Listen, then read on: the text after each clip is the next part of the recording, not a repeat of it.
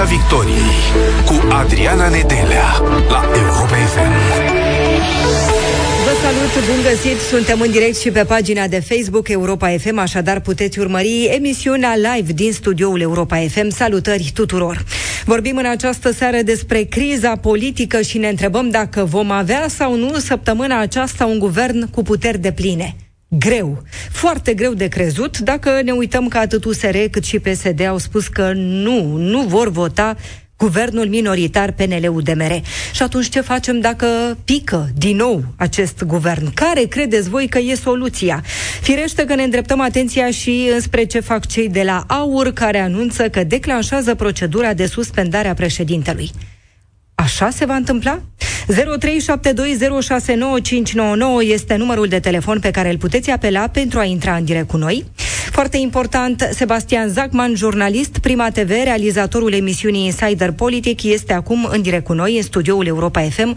Te salutăm, Sebastian. Bine ai venit! Bună seara! Ce fac cei de la AUR, Sebastian? Aș vrea să începem cu această informație pentru că vrem să știm dacă e doar un joc de imagine. E cumva doar o reclamă pe care și-o fac cei de la AUR în speranța că vor câștiga și mai mult? Punctează electoral. Asta fac cei de la AUR și sunt consecvenți cu mesajele lor din ultimele două luni de când a început această criză politică.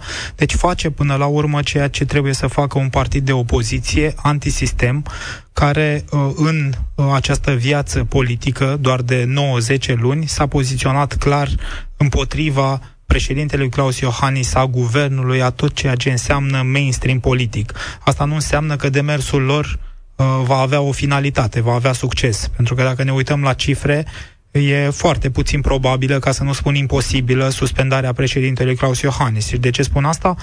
În primul rând, ca să declanșezi procedura, sigur, uh, AUR, liderii AUR au anunțat cu enfază că gata, declanșează procedura de suspendare ca și cum mâine exact. șeful Așa statului Așa pare ar pleca de la vedere. Cotroceni. Nu, e un parcurs uh, lung, sinuos, până la referendumul de demitere și primul pas ca să cităm din mm-hmm. președintele Claus Iohannis, ar fi uh, strângerea de semnături. E nevoie de o treime din numărul de parlamentari care să fie de acord cu începerea procedurii de suspendare. Asta ar însemna 156 de voturi, cred că am făcut eu un calcul, sper să nu greșesc, dar pe acolo 156 de voturi. Gândiți-vă că AUR are 43 de parlamentari cu totul. Deci, în acest moment, AUR, fără sprijinul consistent al PSD, nu poate să înceapă nici măcar procedura de suspendare a președintelui. Deci, uh, acest demers anunțat pompos va muri din fașă, fără sprijinul PSD. Uh, de ce vorbesc doar de sprijinul PSD? Că pare partidul care are cel mai mare interes să-l uh, suspende pe președintele Claus Iohannis și poate că electoratul PSD este cumva cel mai compatibil cu electoratul AUR. Ar mai fi în discuție de asemenea USR, un partid care s-a aliat, să nu uităm, cu AUR și cu PSD la moțiunea de cenzură, însă cred că, că sunt uh, calcule total diferite. Nu văd de ce USR ar mai bate acum palma cu aur ca să-l demită pe șeful statului, deși se va ajunge și în această situație în cazul în care, așa cum spuneam, aur și PSD bat palma să facă acest prim pas uh, necesar, birocratic, de declanșare a procedurii de suspendare. Ulterior, strângerii de semnături, uh, această o treime din numărul total uh, dintre parlamentari, uh, urmează pasul 2, mult mai complicat, trebuie să strânge o majoritate parlamentară pentru suspendarea președintelui. Ori ajungem din nou în situația de blocaj politic în care ne aflăm și astăzi. Deci dacă în primă fază ar fi suficientă o alianță conjuncturală între AUR și PSD, în a doua fază e musai o alianță între AUR, PSD și USR ca să strângă o majoritate parlamentară George Simion și să se poată ajunge ulterior la referendumul pentru demiterea președintelui, care paradoxal ar fi uh, pasul cel mai simplu. Um, pragul la referendum, pentru că toată lumea se gândește, se raportează la referendumul din 2012 sau chiar la referendumul din 2007 pentru suspendarea, preș- suspendarea președintelui Traian Băsescu, însă atunci erau alte condiții.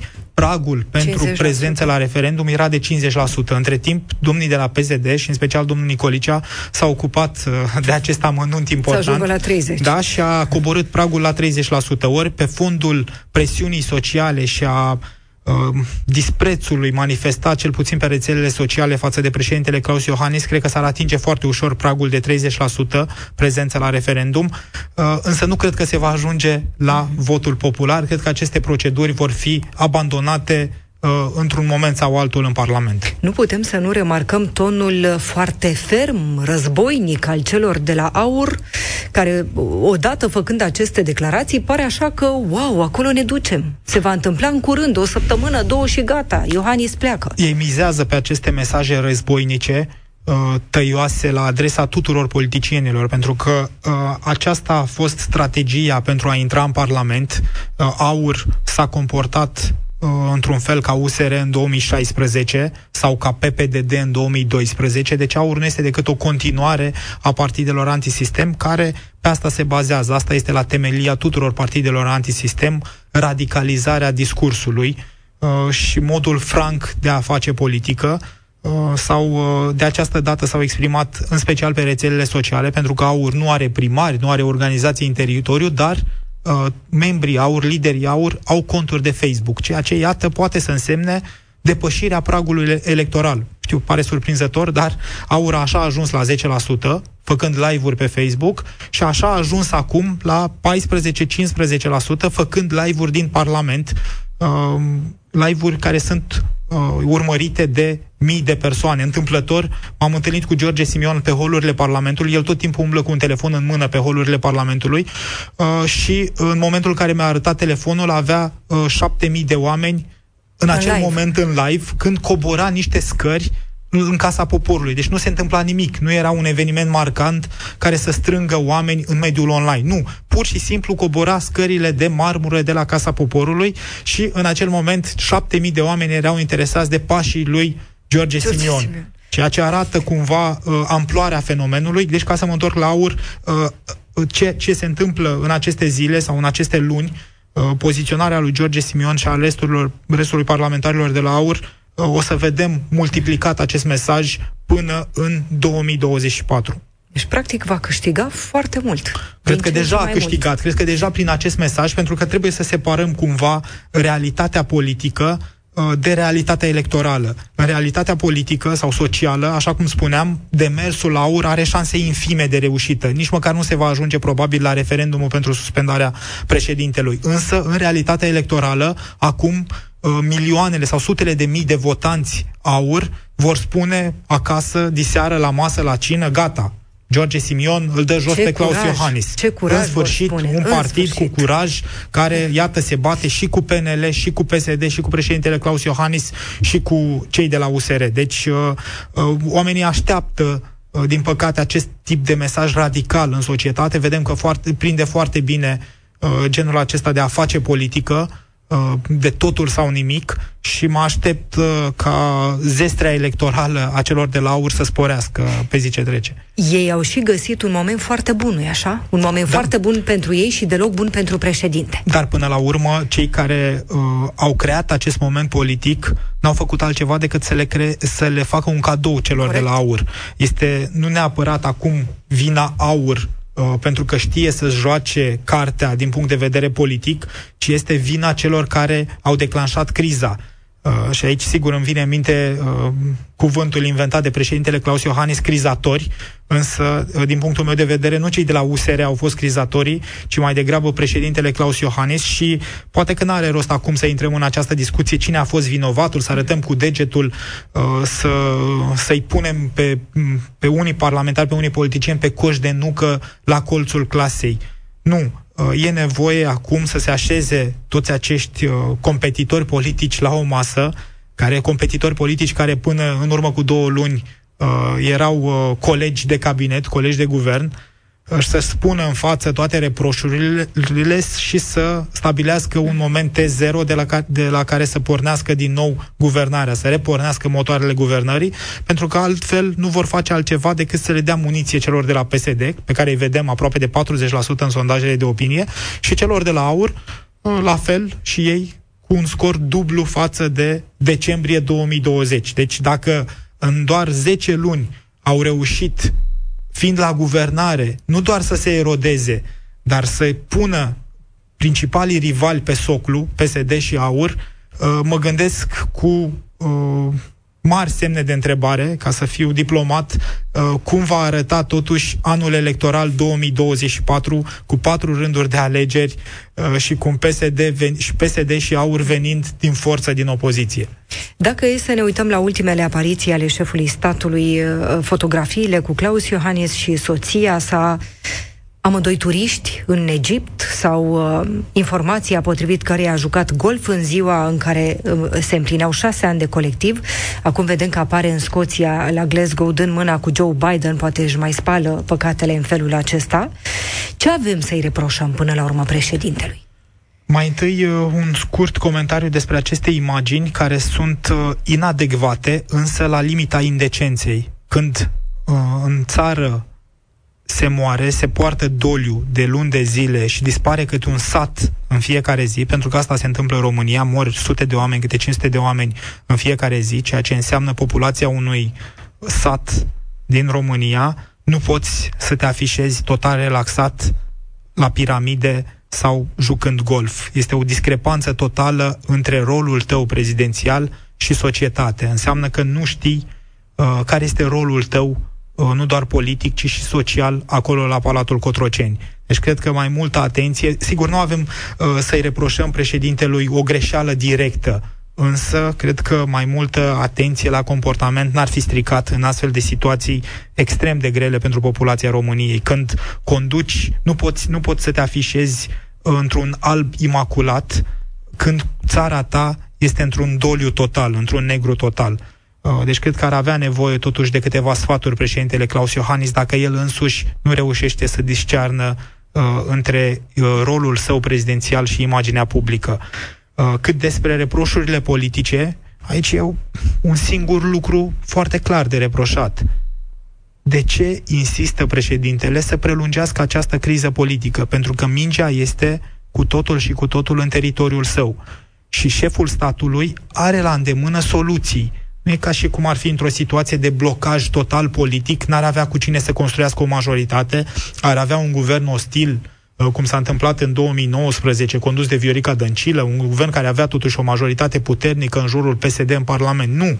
Acum, soluția este foarte simplă și aici are la demână două variante. O, e o soluție bicefală.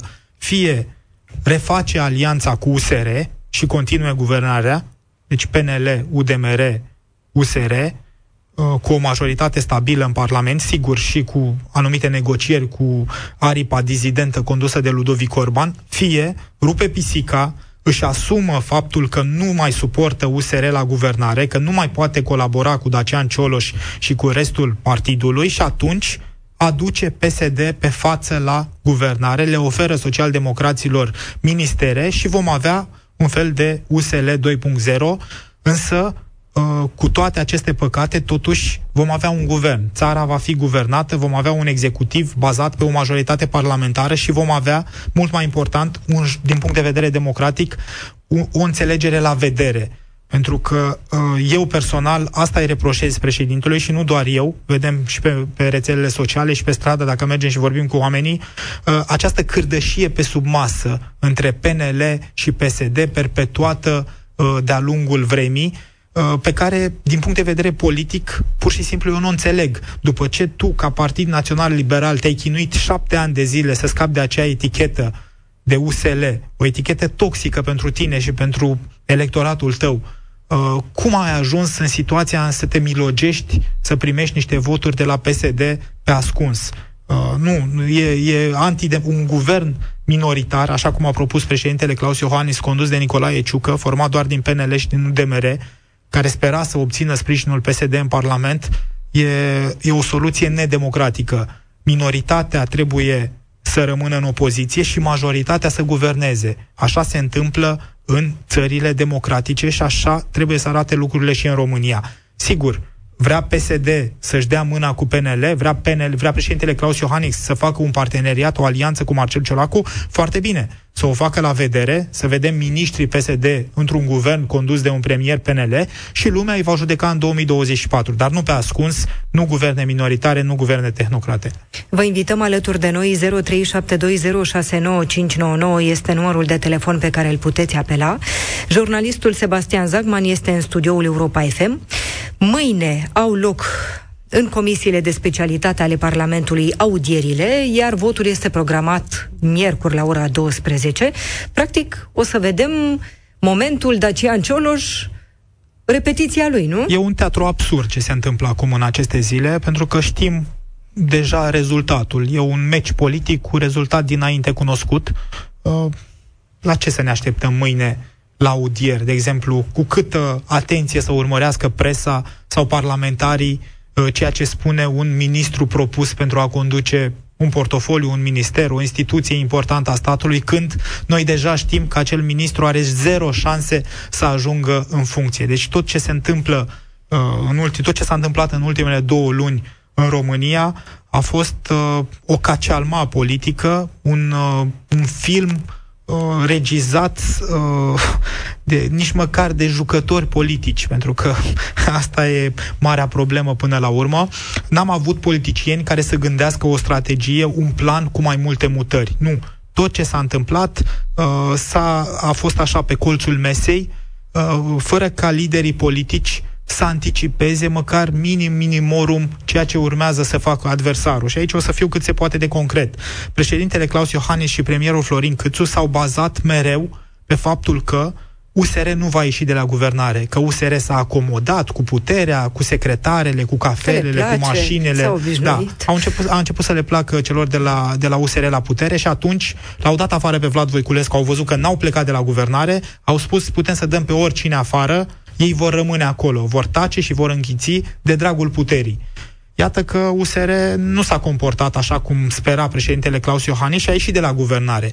Odată ieșiți de la guvernare, șeful statului a spus, da, bine, au ieșit de la guvernare, dar sigur nu vor vota o moțiune de cenzură alături de AUR și de PSD, pentru că își distrug propriul electorat. Ce să vezi, chiar propriul electorat le-a cerut să voteze o moțiune alături de AUR și de PSD ca să-l dea jos pe Florin Câțu și uh, electoratul USR uh, ar fi acceptat ca Dacian Cioloș și restul parlamentarilor USR să voteze o moțiune de cenzură și cu Al-Qaeda, probabil, doar ca să-l dea jos pe Florin Câțu de acolo de la guvern. Atât de, atât de multă ură uh, a generat tot, tot acea ruptură a guvernării între PNL și USR.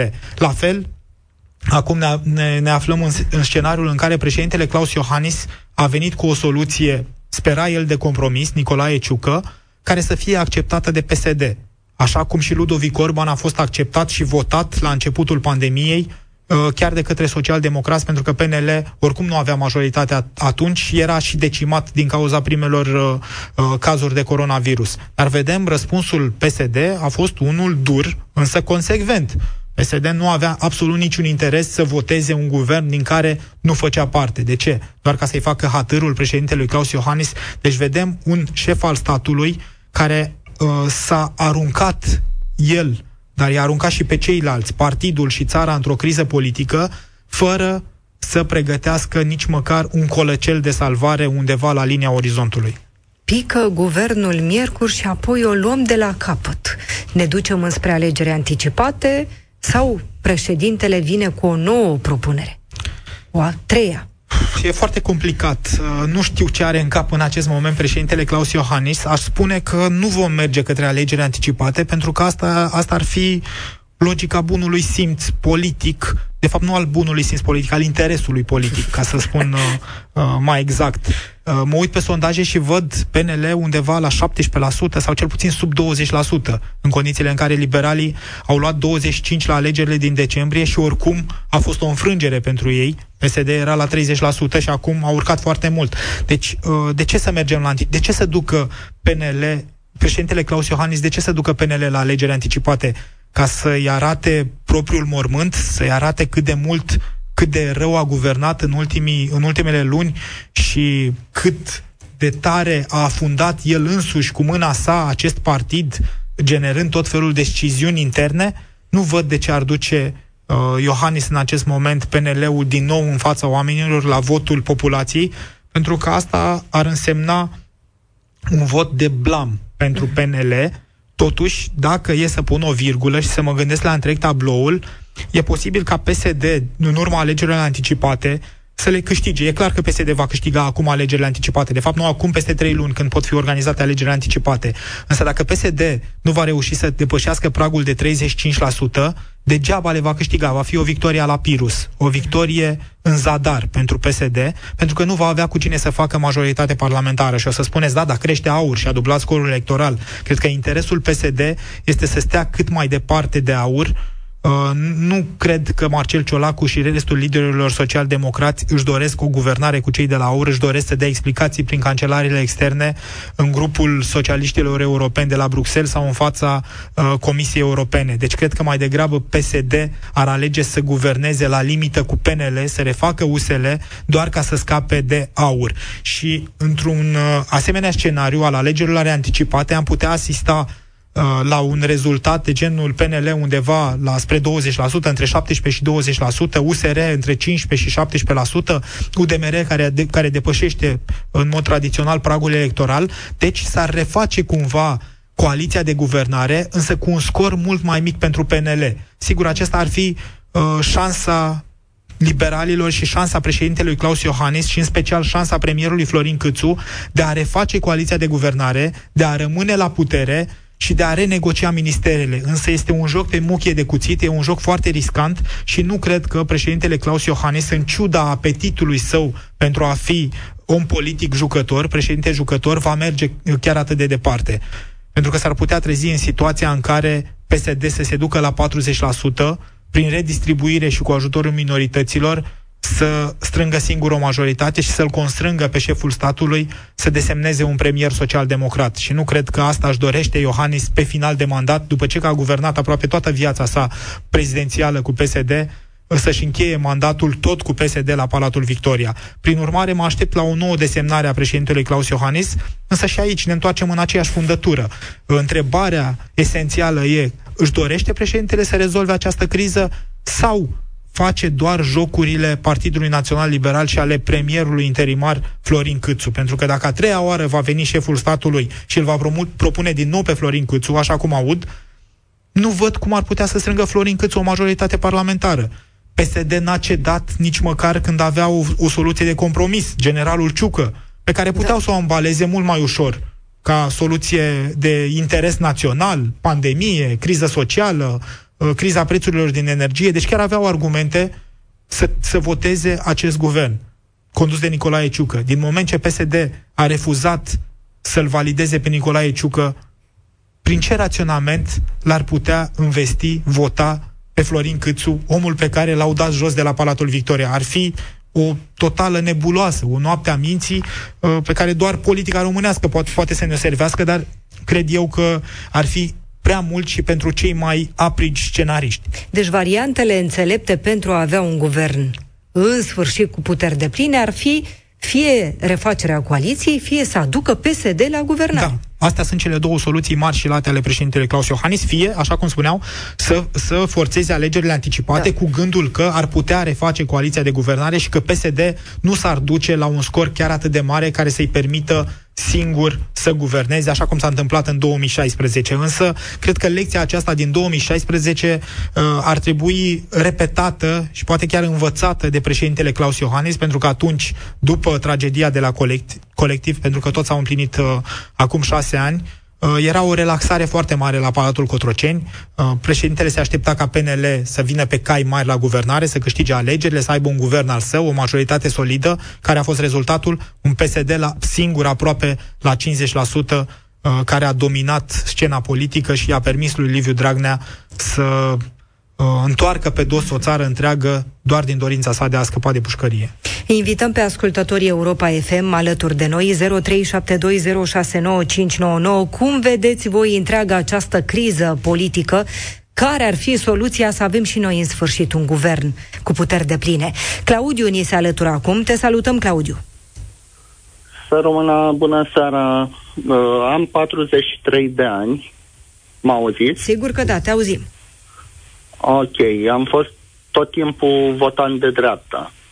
Uh, pe domnul Iohannis l-am votat în ambele mandate, mai puțin în primul tur, când l-am votat pe Barna. Acum un an. Da. Dar uh, decât Dăncilă, care era gen leanța din vacanța mare, am preferat Iohannis. Acum Iohannis ar trebui să plece. Și nu voi mai vota PNL niciodată.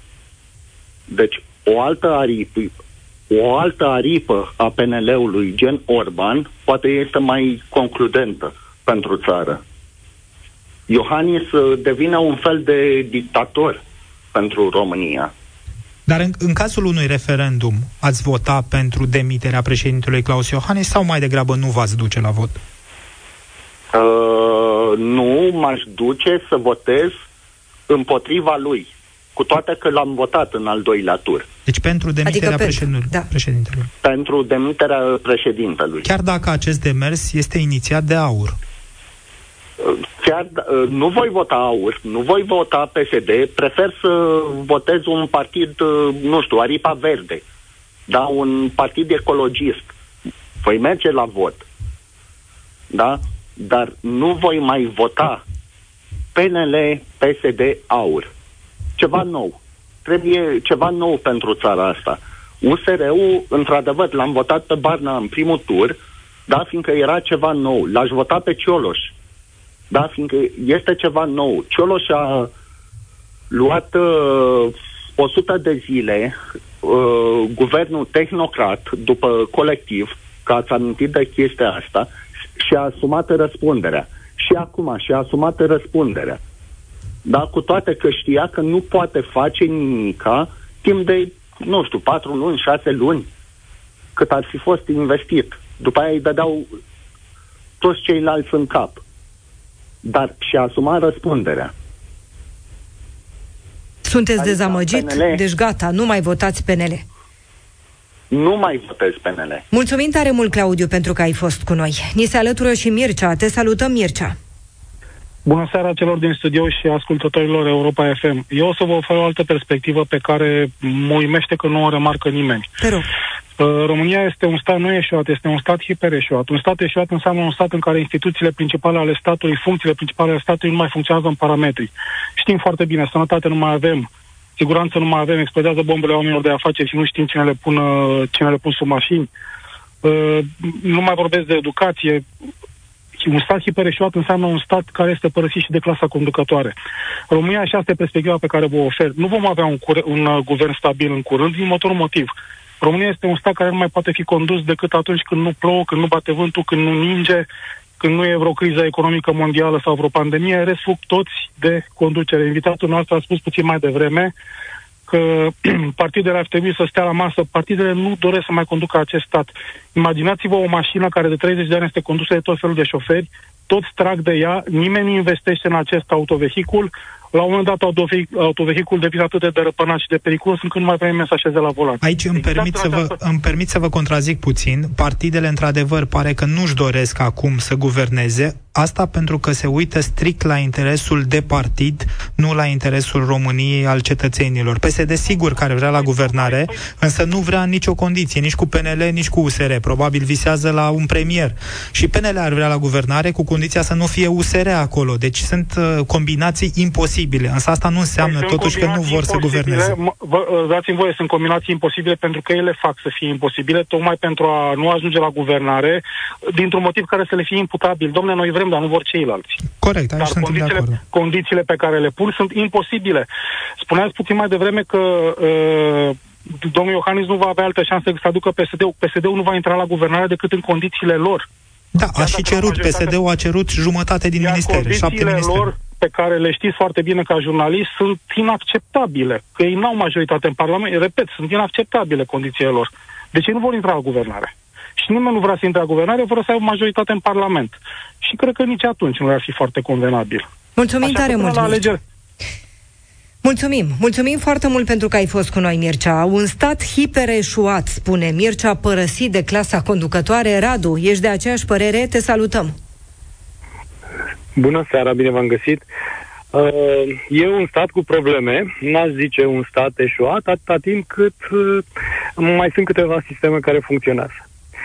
Însă, la firul ierbii, din perspectiva cetățeanului de rând, ăsta care joacă șah în parc, sau cetățeanul din piață, sau uh, omului care merge cu autobuzul, problema nu este statul, ci instituția care reprezintă statul român, și anume președintele.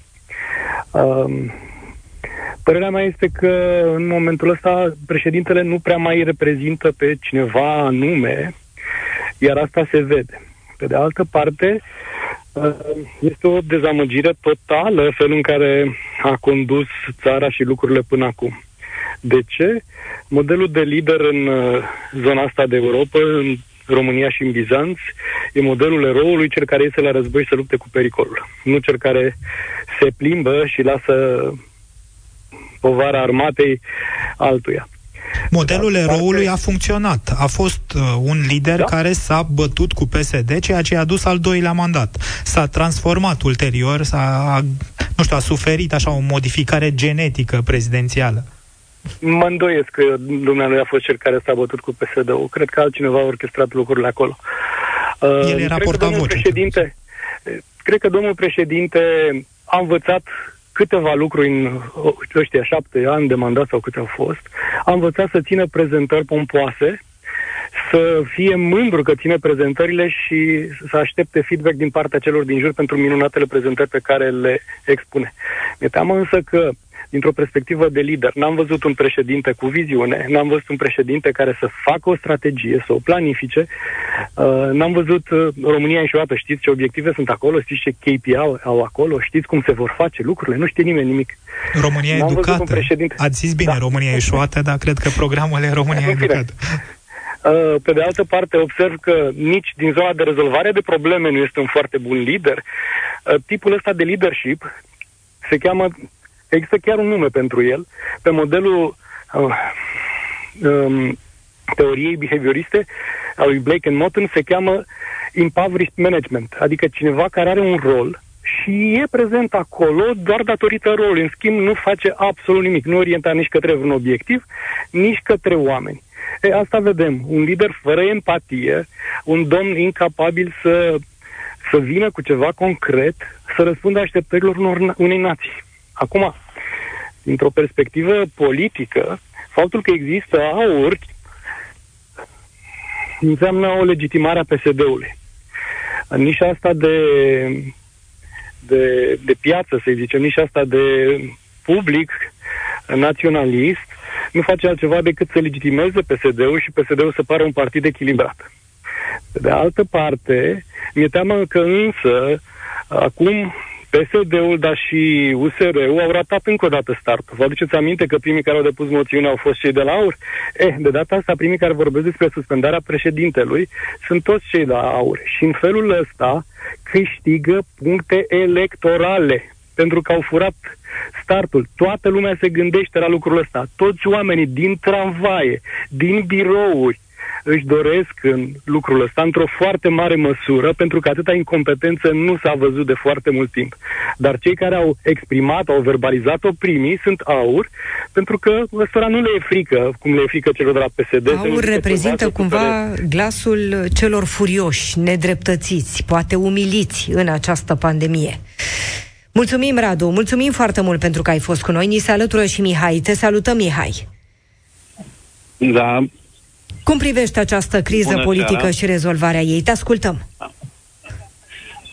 Eu cred că mâine PSD-ul va schimba spre seară printr-o declarație uh, în sensul că nu mai este timp pentru alte scenarii sau pentru alte negocieri și că va vota în Parlament guvernul, guvernul minoritar. Ciucă?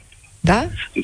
Cred pentru că au siguranța că oricând uh, pot să-l uh, dărâme. Ideea nu este că ar, l-ar dărma în primăvară, ideea este că nimeni nu vrea să guverneze acum, în perioada asta, pentru că pierde enorm electoral. Și nu văd ce interes are PSD-ul care e în creștere acum. E cotat undeva la 30 30 Da, da, a crescut 35. în opoziție, nu la guvernare. De ce ar În opoziție, tocmai de aia, dar trebuia să declare că ar intra, ar, ar, ar fi de acord cu un guvern de specialiști, s-a ferit de termenul term, tehnocrați, că tot, tot ei au pus uh, eticheta asta pe guvernul Cioloș și atunci trebuiau să ducă până la capăt uh, o anume idee că sunt uh, responsabili, că vor să vină la guvernare în baza voturilor electoratului, dar după alegeri anticipate, dar până anticipate uh, să fie un guvern de specialiști. Dar acum cred că vor uh, schimba tonul în sensul că nu mai e timp de guvern de specialiști și de acest scenariu și o să susțină un guvern uh, ciucă. Așteptăm ziua de mâine, ulterior, Mihai. Așteptăm ziua de mâine, poate că o să da, ai dreptate. pe care ulterior Te sunăm, să știi mâine. în februarie, dar nu o să-l mai dărâme decât prin 2022 sau după ce să liniștește pandemia. Mulțumim frumos pentru că ai fost cu noi, Mihai. Mulțumim tare mult celor care au intrat în direct cu noi. Ar putea fi o variantă, Sebastian Zagman? Cred că e cam târziu pentru această variantă. Într-adevăr, teoretic, uh, mă, aș fi așteptat ca PSD să joace așa, pentru că, într-adevăr, PSD nu-și dorește să vină la putere. Interesul PSD este să refacă coaliția uh, PNL, USR, UDMR, eventual cu Florin Câțu acolo în fruntea guvernului, dacă s-ar putea, însă aceasta este o condiție primordială pentru USR ca să se refacă coaliția de guvernare, să nu mai fie Florin Câțu la Palatul Victoria. Deci cred că PSD, așa cum a stat până acum cu minte în opoziție și a crescut vertiginos în sondajele de opinie. Cred că asta își dorește să facă și în continuare, să rămână în opoziție, să profite de erodarea partidelor coaliției de dreapta și să se întoarcă în forță în 2024, când să nu uităm, sunt patru rânduri de alegeri, un an uh, esențial pentru orice partid politic. Ultima întrebare, Sebastian Zacman. Ai simțit în mesajele ascultătorilor Europa FM multă supărare, frustrare, La adresa președintelui, în special. Oameni sătui, da. E cineva care îi poate recupera pe oamenii aceștia? Și care cred, că, cred că aceasta este marea problemă, încrederea? de fapt, și marea mâhnire pe care o vom avea nu doar acum, după voturile de mâine, de poi mâine, de luna viitoare, ci în 2024. Am văzut oameni pur și simplu scârbiți de întreaga clasă politică și oameni care, din păcate, nu se vor mai duce la vot. Vedem prezența la vot e și așa firavă, undeva la 30%, deci procentul celor care aleg să nu participe este imens. Însă, din păcate, pentru acești oameni, ei poate că nu-și dau seama, dar votează chiar și prin absenteism. Votează stând acasă, prin neimplicare, se poziționează de fapt de partea câștigătorului, pentru că partidele tradiționale exact de asta au nevoie, de neimplicarea oamenilor care gândesc cu mintea lor și uh, care se bazează și în, în reversul da. medaliei se bazează doar pe voturile electoratului fidel, electoratului de partid mobilizat în ziua votului de către primari și aleși locali. Te mai așteptăm în studioul Europa. Mulțumesc. Mulțumesc foarte mult, Sebastian Zagman, jurnalist Prima TV alături de noi. Urmează știrile, noi ne revedem săptămâna viitoare. Rămâneți pe Europa FM. Piața Victoriei cu Adriana Nedelea la Europa FM.